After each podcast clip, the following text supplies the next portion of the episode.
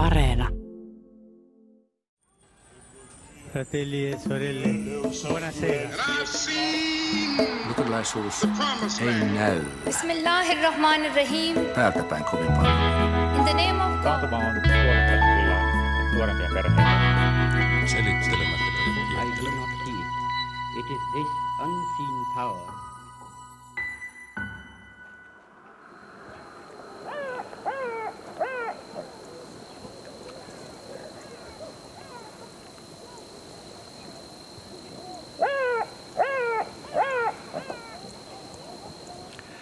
Tämän äänimaiseman tallensin Namibiassa itsenäistymisen aattona vuonna 1989.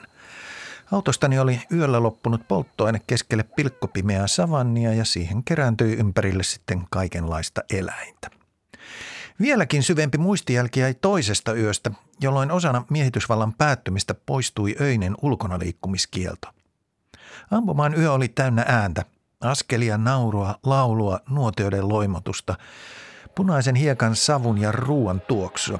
Tuntui, että kaikki olivat ulkona, jotka vain siihen millään kykenivät. Tuleva vapaus jotenkin maistui ilmassa ja kuului kaikissa äänissä. Tänä vuonna tulee kuluneeksi 150 vuotta siitä, kun ensimmäiset suomalaiset lähetystyöntekijät saapuivat Ambomaalle, nykyisen Namibian pohjoisosaan, ja 30 vuotta siitä, kun itsenäisyystaistelun seurauksena Namibiasta muodostui itsenäinen valtio. Usein kuulee puhuttavan Suomen ja Namibian jakamasta erityissuhteesta ja sodan kohdanneiden veljeskansojen välisestä henkisestä yhteydestä, jota Suomessa toistetaan varsin positiiviseen sävyyn menestystarinana. Mutta mitä länsimaisen kristillisyyden saapuminen oikeastaan tarkoitti paikalliselle afrikkalaiselle kulttuurille ja missä määrin Suomen ja Namibian välinen erityissuhde on aikojen saatossa rakentunut myytti? Tänään puhutaan Suomen ja Namibian välisistä suhteista. Mikä näissä suhteissa on erityistä ja mitä tämä oikeastaan tarkoittaa tänään? Olet kääntänyt korvasi horisonttiin ja minä olen Kimmo Saares. Ja minä Mikko Kurenlahti. Tervetuloa studioon toimittaja Namibiasta Suomeen muuttanut Jimmy Amupala. Kiitos.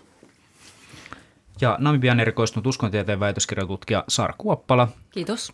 Ja musiikin tohtori, lähetystyöntekijä Sakari Löytty. Kiitos. Sakari, mikä on varhaisin muistikuva, joka sulla nousee mieleen Namibiasta?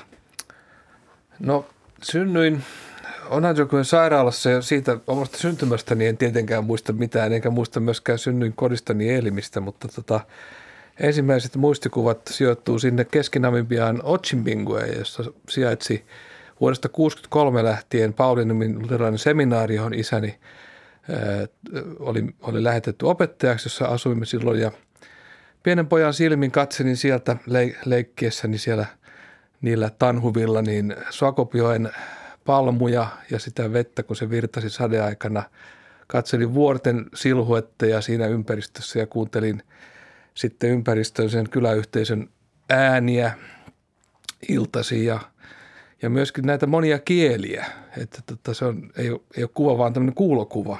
Myöskin se oli monikulttuurinen yhteisö, jossa siis asui noin perinteisesti hereroväestöä, mutta myös damara naamoja – ja sitten tietenkin Ambo-opiskelijoita liikkui siellä, kävi meillä usein sitten opettajansa tapaamassa ja, ja sitten naapureina asui saksalaisia ja afrikaansin kieltä käytettiin myöskin.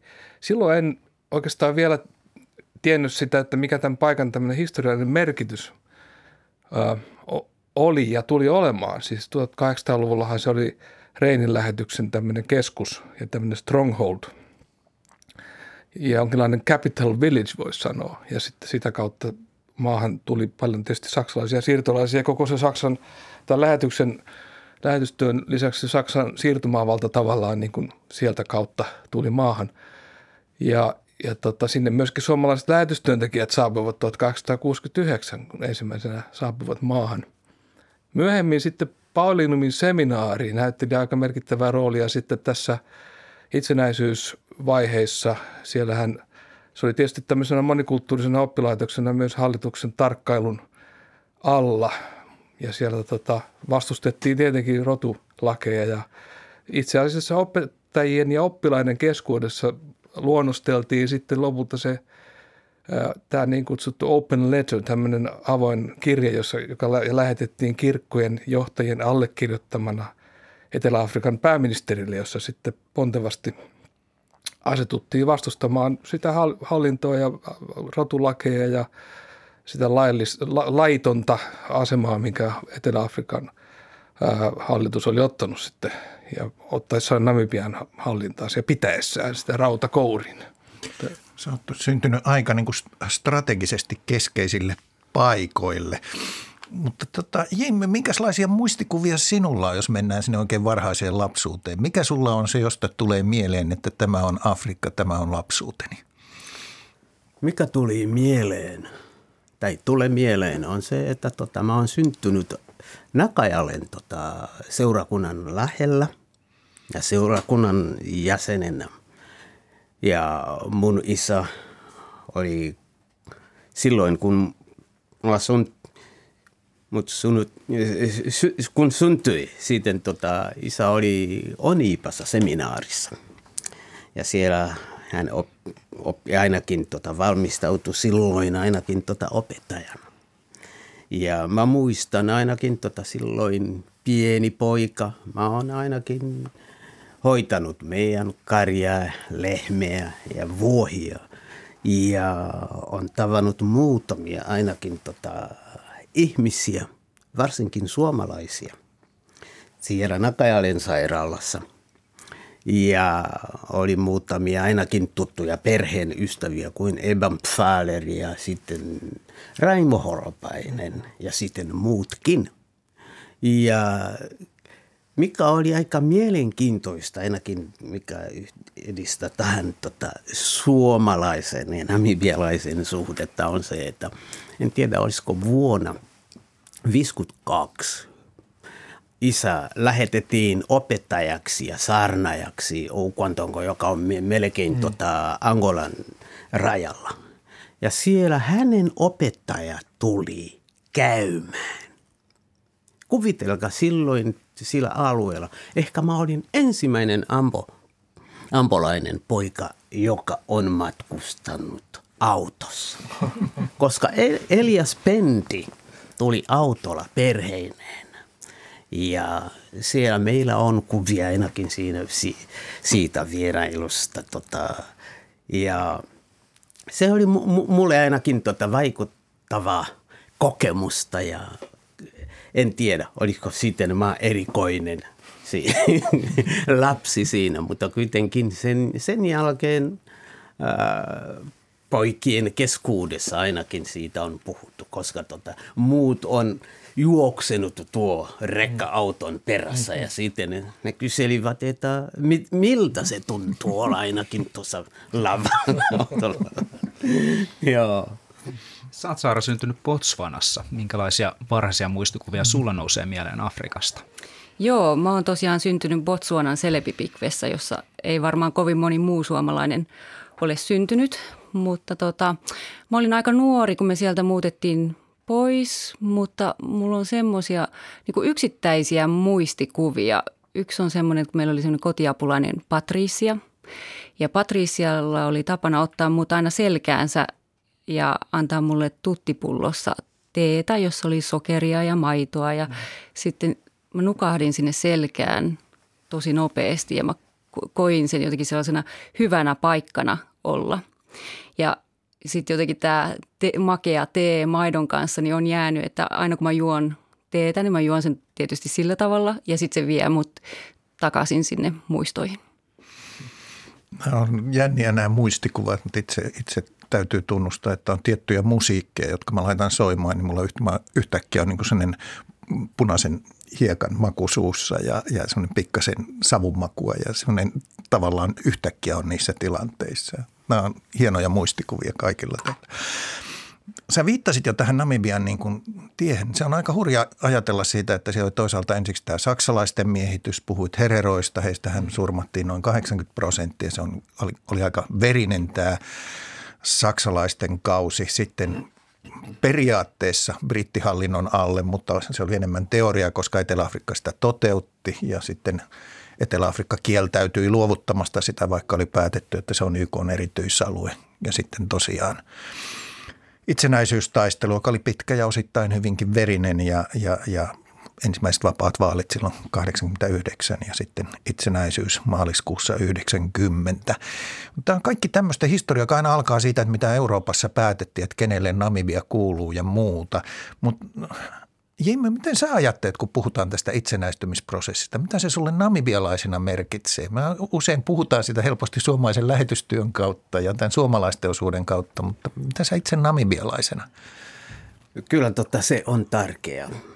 Namibialaisten, onko se vain sitten poliittinen ja taloudellinen ja identiteetin ainakin tota, korosta siitä, koska tota, olla jonkun muu alaisena, vaikkapa sulla on oikeutta olla vapaa ja hallite itseä tai oman tota, valtio ja yhteiskunta. Se on tärkeää olla vapaana ja vapaa maat. Ja sitten tota, kolonialismin aikana ja rotuerottelu, se oli tosi vaikea tilanne. Ja koska emme pystynyt, pystyneet ainakin tekemään mitä kuka tahansa haluaa, liikumaan mihin tahansa haluaa tai sano mitä haluaa. Ja kokoontuu jossakin vaiheessa, kokoontuu yhdessä, ei saa. Namibiassa on vähän sen yli 11 heimoa. Muut kuuluvat ainakin tota samaa kieliryhmään ja muut ei. Mutta kansakäymistä ei ollut silloin ennen itsenäisuutta. Pitää ainakin tota, jossakin vaiheessa pitää saada lupaa. Käydä vaikkapa 200 kilometriä päässä Ambo, am, am, Ambomaalta tota, Tsumebiin. Pitäisi saada lupa. Jos meet haluat mennä työskentellä jossakin Namibian eteläpuolella, pitäisi mennä semmoinen usk, uskomaton, halveksiva ainakin eh, rekrytointiprosessi. Mä oon siitä yrittänyt, mutta se on halveksiva. Ja toisaalta on se sitten, että itse hallinto ei ollut. Vaikkapa Etelä-Afrikka yritti ainakin perustaa ambolaisten itsehallinto ja kavangolaisten itsehallinto mm. tai Herero tai Damaran itsehallinto. Mutta se ei merkitse siitä, että ambolaiset olivat vapaa, kavangolaiset olivat vapaa. Mm. Ne ovat vielä koko aika Etelä-Afrikan hallituksen alaisena ja vettamana sillä, sillä lailla. Itsenäisyys on saavutus ja mä oon ainakin tuhlan tai mun elämäni siinä ainakin tota, ant, antautunut. Mä haluaisin tuohon vielä niin just lisätä sen, että, että tota, ää, tosiaan Namibiassa oli rajattu näitä ää, alueita, oli tällaisia bantustaneja, jotka, joissa sitten nämä eri etniset ryhmät niin kuin rajoitettiin niiden liikkumista. Ja siis Etelä-Afrikka esitteli tämän muulle maailmalle eräänlaisena valtioina valtion sisällä, mutta ne todellisuudessa olikin siis sellaista, että rajoitettiin ihmisten liikku, liikkumista, niin kuin Jimmy justiinsa sanoi. Niin edellytettiin yleensä, että oli tämmöinen Bantustan, niin mitä kutsuttiin pilkasti Don passiksi, Aasin passiksi, niin, niin tavallaan tämä passi piti olla, jos liikkui niiden ulkopuolella. Tämä oli tätä apartheid-järjestelmän mm. osa. Tuossa oli ainakin siitä, että sanotaan politiikka divide and rule. Ja toisaalta on estää ainakin yht, äh, sanotaan tota, kansakäymistä muiden heimojen kanssa – että siinä ei tulisi yhtenäinen ainakin rintamaa Etelä-Afrikan vastaan. Minkälaisia näkökulmia, Sakari, sulla nousee mieleen tästä Namibian itsenäisyystaistelusta? No tuohon, voisin vielä jatkaa tuohon, mitä Jimmy puhui ja Saarakin, että siis näähän on niin syviä rajalinjoja, mitä sinne on niin pystytetty, että tuota, sen itsenäisyyden jälkeen, kun on sitä maata tarkkailu, niin niin toki se vapaus saavutettiin ja se oli, se oli saavutus ja kaikki on mahdollista, mutta se on kyllä jännä huomata, miten sellaiset tietyt rajat säilyy ja miten semmoinen sosialisointi näiden rajojen yli niin kuin hirveän hitaasti kehittyy. Ja sitten siitä on tietysti heijastus, heijastusvaikutuksia sitten tämän, tämän päivän politiikassakin jonkin verran. Mutta tota, mä luulen, että siis uudet sukupolvet niin kuin tuo tätä tämmöistä yhdessä olon ajatusta aina vaan niin kuin uudestaan. Ja se kehittyy kyllä siinä, että siinä on toivoa hyvinkin.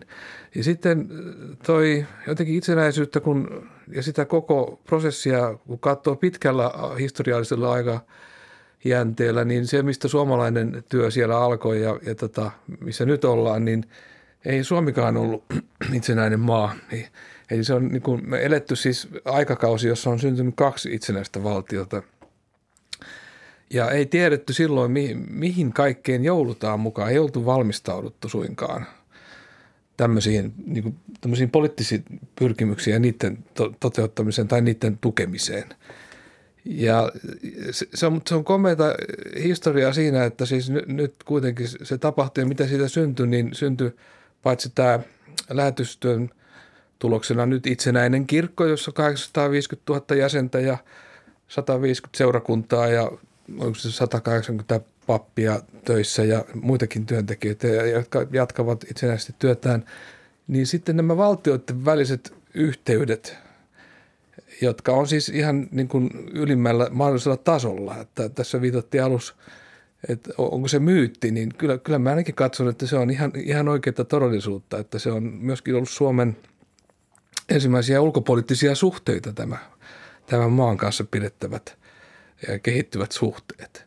Ja si, että siinä on saatu olla mukana, niin on se, on se kyllä hieno, hieno nyt sitä katsella taaksepäin ja sitten miettiä tietysti, että mitä se 150, seuraavat 150 vuotta ehkä, ehkä tuo tullessa.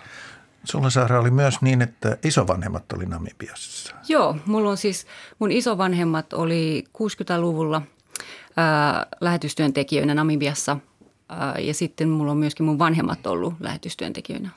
Isovanhemmat ilmeisesti olivat näitä, jotka joutuivat jo näihin haastaviin tilanteisiin. Joo, joo oli. Ja sitten tosiaan, kun olen kysellyt mummiltani näistä asioista, niin hän on muun muassa niin kuin kertonut sitä, että oli salaisia kokouksia kauppojen takahuoneissa ja oli ratsioita. Etelä-Afrikan valtion ö, miehet tuli tekemään ratsioita, etsimään dokumentteja, ihmisiä ja niin kuin elettiin sellaista mm, tosi niin kuin, varmaan niin kuin henkisesti stressaavaa aikaa, että on, pitää ensinnäkin varoa miinoja.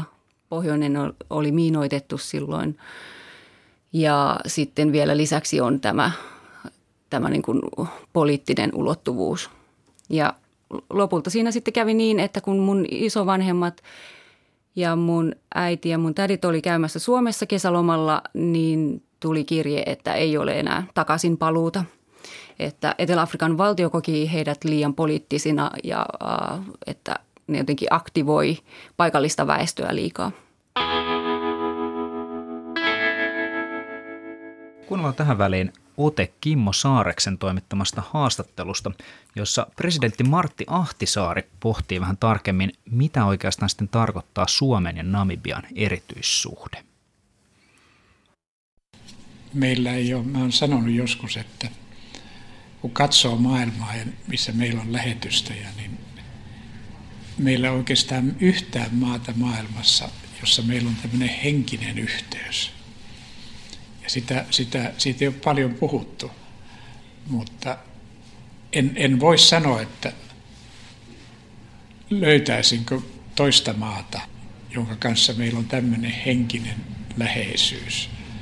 Ja, ja siitä kiitos tulee kyllä hyvin pitkälle lähetysseuralle ja lähetysseuran työlle. Millä tavalla teidän mielestänne tämä suomalaisten tekemä lähetystyö sitten vaikutti tähän itsenäistymisprosessiin?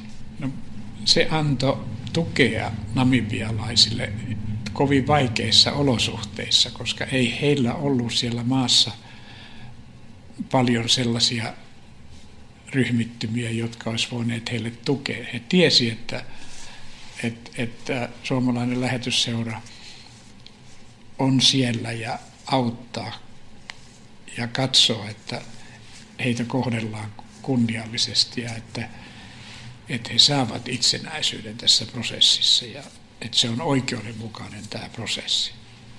Ja sitten siihen tuli vielä suomalaisuutta lisää, kun, kun minä sattumasti minusta tuli erityisedustaja ja mä toin suomalaisen rauhanturvapataljoonan sinne ja siviilejä sitten vielä runsaasti sinne. Niin, että suomalaisia oli vähän joka nurkan takana. Ja se antaa niin kuin uskoa, että namibialaiskin tajus, että me ei olla yksin. Että nämä on olleet aina meidän, meidän kanssa silloinkin, kun oli pahoja aikoja ja vaikeita aikoja. Ja siellä monta kertaa vuosien varrella Etelä-Afrikka tuhosi esimerkiksi joitakin rakennuksia, joita sinne tehtiin. Ja, ja, ja mä muistan aikanaan, kun sanottiin, että jos tämä rakennus uudelleen vielä tuhotaan, niin, joka oli saatu sinne aikaan, niin, niin me rakennetaan se vaikka viisi kertaa. Että me ei, suomalainen ei anna periksi. Niin usein väitetään, että, että lähetystö on tämmöistä kulttuuriimperialismia, mutta itse asiassa Namibian tapauksessa se taisi auttaa tällaisen niin kuin kansallisen identiteetin löytymisessä. Kyllä, ja minusta se oleellinen seikka, mikä Namibiassakin oli, että itse asiassa ei mentykään uskonto edellä, vaan perustettiin kouluja, sairaaloita ja sitten uskonnollinen yhteistyö lähti siitä sitten rakentumaan. Mä luulen, että silläkin oli oma merkityksensä ja siellä oli ihmisiä, jotka eli koko ikänsä siellä. Ja usein heidän lapsensakin sitten tulivat sinne lähetystyöntekijöiksi ja, ja ihmisiä kohdeltiin ihmisinä. Se Namibia opetti minulle eh, ennen kaikkea sen, että miten täytyy luoda sellaiset suhteet niin, että siinä toimitaan niin kuin ystävät. Ja annetaan kaikki tuki toisille, jotka on paljon vaikeammassa asemassa siinä hyvin pitkäaikaisessakin prosessissa, joka ei ollut millään lailla helppo. Siinä on turha niin kuin mennä neuvomaan hirveästi. Tehdään sitä yhdessä käsi kädessä. Siinä Ahtisaari puhuu aika lämpimin sävyin Namibia ja Suomen välisestä erityisestä henkisestä yhteydestä, tästä erityissuhteesta. Minkälaisia ajatuksia tämä teissä herätti? No, siis joo. Tota, Suomella ja Namibialla on ollut e- erityiset suhteet ja se niin kuin just on lähtöisin siitä, että Namibia on ollut Suom- Suomelle semmoinen ensimmäinen ää, maa Euroopan ulkopuolella, johon on niin kuin menty ja jos, jos on asuttu ja oltu niin kuin luotu suhteet sinne, niin totta kai silloin syntyy niin kuin er, niin kuin erilainen suhde siihen niin kuin maahan, semmoinen jotenkin. Mutta se on ollut hyvin monimuotoinen, että se ei ole ihan semmoinen niin mustavalkoinen.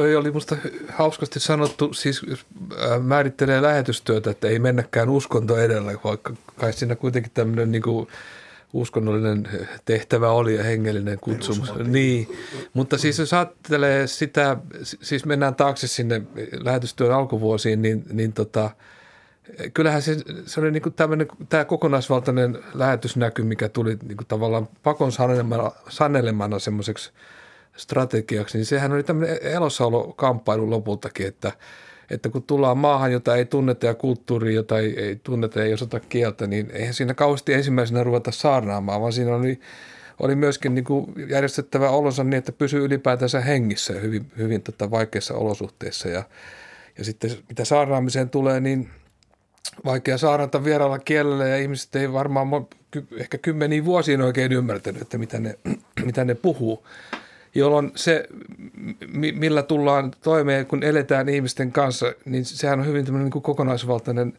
asia, että ollaan olemassa ja eletään ja jaetaan yhdessä sitä elämää ja niitä vaikeuksia ja haasteita.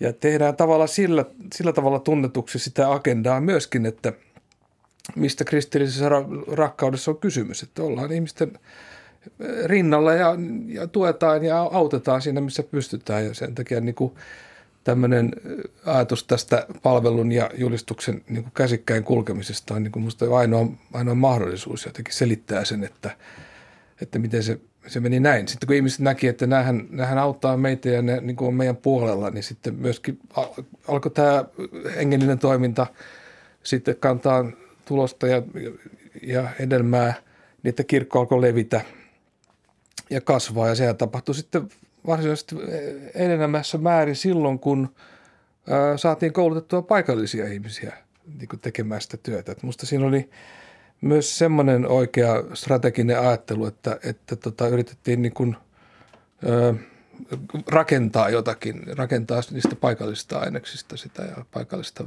ihmisistä sitä, sitä työtä ja kirkkoa.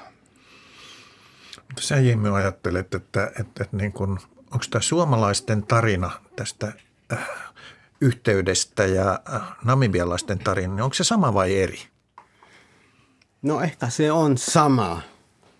Se on sama ainakin, tota, namibialaiset arvostavat ainakin suomalaisia. Olisiko nyt tai silloin. Ja koska jos olisi suomalainen ja menee ampomaalle ja sanoo, että olet suomalainen, yleisesti kuuluu, että oh, sä oot meikalainen. Ja, mutta kuitenkin äh, lähetystyöntekijä, minkälaista vaikutusta se sillä oli Namibiassa.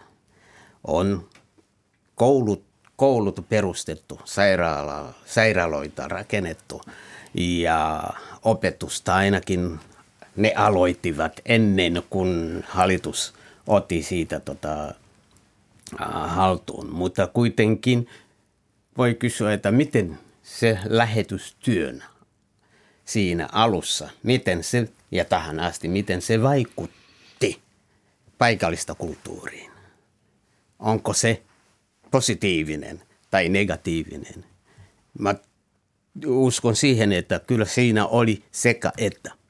Koska tota ambalaisten kulttuuri mulle t- tähän asti on, on vaikea sanoa, että oikeastaan mikä olisi meidän kulttuuri. Mä oon syntynyt kristittyn perheessä ja meitä on kielletty tekemään jotakin, mikä ei hyväksytty kirkossa tai seurakunnassa.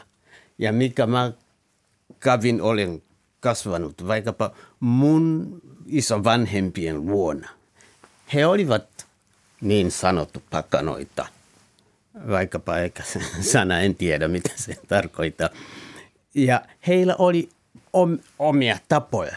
Mutta kun mä menen takaisin kotiin, mun vanhempien kotiin, se oli kokonaan eri juttu, koska ne on kristittu ja ne kohtelee ja tekee asiat kokonaan erilaiset. Että ne olisi jollain tavalla erilaisia kuin heidän vanhemmat. Ja se vaikkapa se ei vaikuta negatiivisesti ainakin heidän suhteet vanhempien, mutta se kulttuurillisesti siinä oli jotakin, tota, mitä arvot olivat koko jollain tavalla erilaisia. Joo, ton, kiitos Jimmy. Toi on niinku just se, mitä mä esimerkiksi olen huomannut omassa tutkimuksessani. Eli mä tutkin tällaista ää, olufukoa, eli tyttöjen aikuistumisrituaalia, jota on lähdetty elvyttämään tällaisen Olufuko-festivaalin avulla vuodesta 2012 lähtien. Ja se on semmoinen, että luterilainen kirkko vahvasti vastustaa ja sanoo sitä, että se on pakanallista ja kristittyjen ei tulisi harjoittaa sitä. Kun taas sitten äh, esimerkiksi Samnu Joma, joka on Namibian ensimmäinen presidentti ja äh, founding father Namibiassa, niin tota, äh, hän puhuu tämän Olufukon puolesta ja siitä omien juurien elvyttämisestä.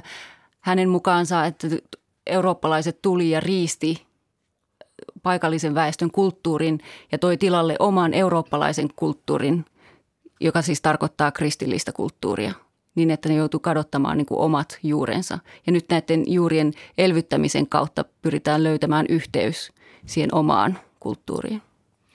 on hirveän tärkeitä huomioita nimenomaan tämä, että siis kristinuskon levittäminen hän tarkoitti pitkälti juuri niin kuin kuvat tämmöisen niin afrikkalaisen kulttuurin ja perinteen kitkemistä myös.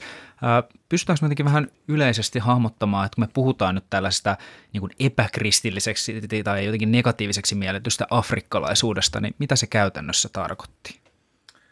No niin, siis mä oikeastaan ottaisin kiinni tuosta kitkemissanasta, että tota, siinä on tietysti varmaan olisi voinut olla mahdollisuutena, mahdollisuutena myöskin tämmöinen ikään kuin tämmöinen kontekstualisointi, että miten se, se kylvetään se kristillisyys siihen kulttuuriin, että siitä kasvaa niin kuin semmoinen puu, mikä kasvaa sitä, siitä maaperästä, että se siemen, joka kylvetään sinne, niin ei olisikaan niin kuin eurooppalainen puu, vaikka omenapuu, vaan se olisi tämmöinen palmupuu tai joku muu paikallinen elämäpuun. Mutta että semmoiseen kontekstualisointi eh, työhön ei ehkä ollut sitten työkaluja. Ei ollut tietoa tai ei ollut tämmöistä antropologista, etnomusikologista osaamista. Mä oon ainakin huomannut tämän saman kyllä siis tässä, näissä musiikki-ilmiöissä, joita olen, olen tutkinut, että, että se kaikki kulttuuri näille meidän lähetystyöntekijöille, joita suuresti kunnioitamme ja, ja arvostamme, niin se oli kuitenkin kovin uutta ja outoa, erilaista ja vierasta ja, ja tota, se koettiin varmaan niin kuin vihamielisenä ja vaarallisena. Ja siitä ei ehkä osattu erotella sitten, että siellä on joukossa ihan, ihan tota, siellä on kansan musiikkia, kansan runoutta, kansan perinnettä, jota sitten kuitenkin tämän, tänä maailman aikana arvostetaan tämmöisenä kansallisena ö, omaisuutena, jota monessa maassa pyritään vaalimaan ja kehittämään ja pitää hengissä. Ja on Afrikan maita, joissa – joissa on tämmöisiä kansallisia instituutioita, on, on kansallisteattereita ja oppilaitoksia, joissa sitä opetetaan sitä kansanmusiikkia. Miksi sitä ei, ei Namibiassa on, on toki musiikkioppilaitos, jossa on myöskin tämmöinen African Performing Arts Department, mutta miksi sitä ei tullut tällä tavalla valtion tasolla tämmöistä hyväksyttyä kulttuuri- taidemuotoa, niin siihen on monia tekijöitä. Siihen vaikutti tietysti kolonialismi, ulkopuolelta tulevat vaikutteet monella tavalla, joita imettiin, siirtotyö noissa etelän kaupungeissa, mutta siihen vaikutti kyllä myös lähetystyöasenne sitä kulttuuria kohtaan. Ja mistä se asenne muodostui, niin ehkä juuri monesti siis tietämättömyydestä ja semmoisesta niin kuin osaamattomuudesta tutkia sitä mielenkiinnolla. Oli, oli niitä lähetystyöntekijöitä, jotka keräs järjestelmällisesti myöskin aineistoa ja se, se on tosi arvokasta, että sitä tehtiin. Mutta jotenkin ei ehkä vielä päästy siihen, että miten se voisi olla tämmöisenä rakennusaineena tämmöisen kristillisen kulttuurin, kristillisen ilmaisun, uskon ilmaisun niin kuin välineinä. Niin kaikki paikallinen nimet vaihdettiin, vaatetus vaihdettiin, musiikki vaihdettiin, suuri osa traditioista määriteltiin automaattisesti pakanallisiksi. Tämä on ollut erittäin niin kuin tiukka vedenjakaja tässä. Mutta sitten on, on myös niin kuin havaittavissa siis semmoinen ää, ilmiö, jossa, jossa ne tulee takaisin. Siis tietyt, tietyt asiat tulee takaisin luontevasti. Et mä luulen, että se, se on se ihmisen kulttuuri-identiteetti, joka vaatii tavallaan sen tulla, tulla niin kuin ulos ja tulla ääneen sanotuksi ja tanssituksi ja lauletuksi. Ja sit, sitäkin on ollut kiva seurata, mutta tota, ää, joskus tämä kritiikki on, on sillä tavalla hankala, että – kun sitä esittää, niin sitä helposti syyllistytään. Ja, ja kuitenkin niin kuin, tavallaan minusta ei ole tarkoitus varmaan kenenkään niin kuin esittää syytöksiä, vaan ikään kuin kysyä, että miten sitä voitaisiin, kuka kantaa vastuun nyt ja miten sille voitaisiin vielä, vielä tehdä. Että historia on monesta syistä se, mikä se on ja siinä on monia syitä ja ne on selitettävissä – mutta tämä, tämä, tämä, tätä mä oon miettinyt, että miten, miten sitä vastuuta nyt kannetaan. Ketkä on niitä nyt, jotka tekee tämmöistä esimerkiksi uutta tämmöistä teologiaa, joka auttaisi näitä kirkkoja niin tässä, tässä identiteetin, tämmöisen afrikkalaisen identiteetin etsimisessä. Ja miten Joo. sitten suhtautua näihin siis joihinkin tämmöisiin riitteihin ja rituaaleihin, joita sitten toisaalta halutaan elvyttää – No mielestäni ainakin tota, ei tarvi syytää ketään. Siinä alussa mä luulisin, että tota, suomalaiset lähetys, lähetystyöntekijät, ne ei ymmärtänyt paikallista kulttuuria.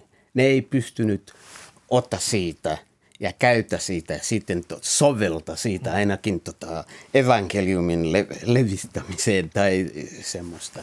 Ja sitten oli vain, että ne otti vankaa aina, ainakin mihin ne ovat totuneet, mikä on suomalaisten tota, elämään ja kristityn tapoja.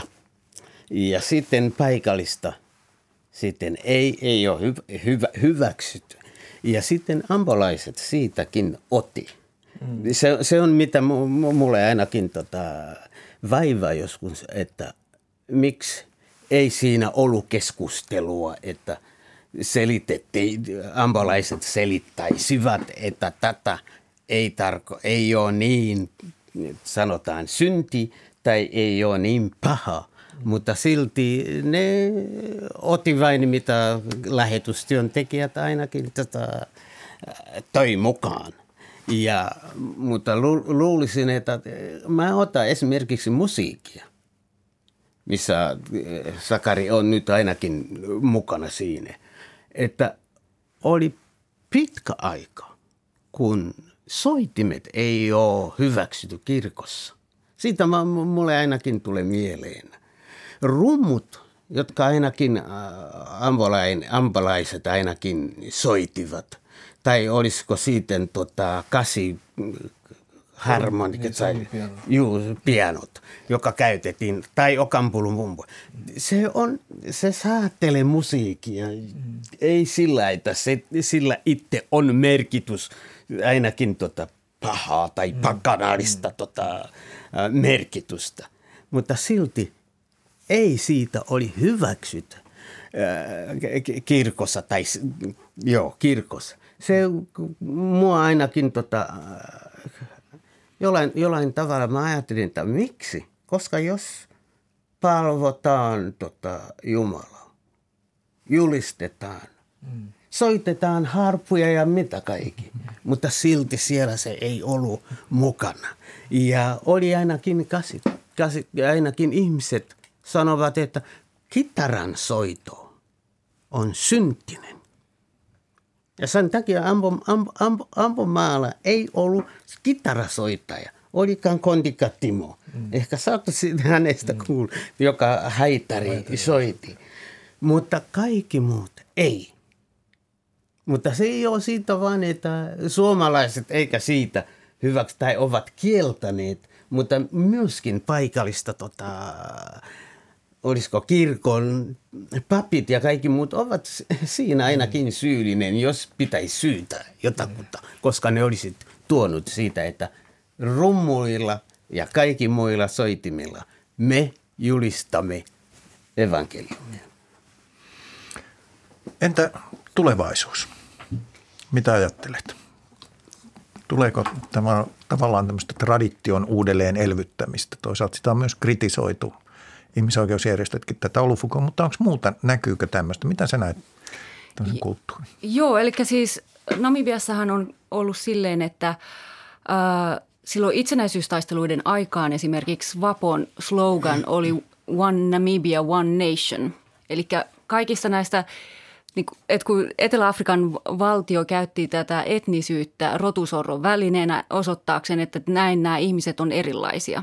Swapo käytti tällaista slogania yhdistääkseen ihmiset, että ei, mulla on kaikki namibialaisia. Mutta sitten 90-luvun puolivälin jälkeen on tällaiset erilaiset kulttuurifestivaalit niin kuin tehnyt nousua. Ja sitten tämä slogan on alkanut pikkuhiljaa muuttua tuohon uh, Unity in Diversity, joka siis uh, tarkoittaa sitä, että siellä aletaan niin kuin korostamaan sitä et, etnisyyttä sen sijaan, että sit yritetään sementoida kaikki samaan.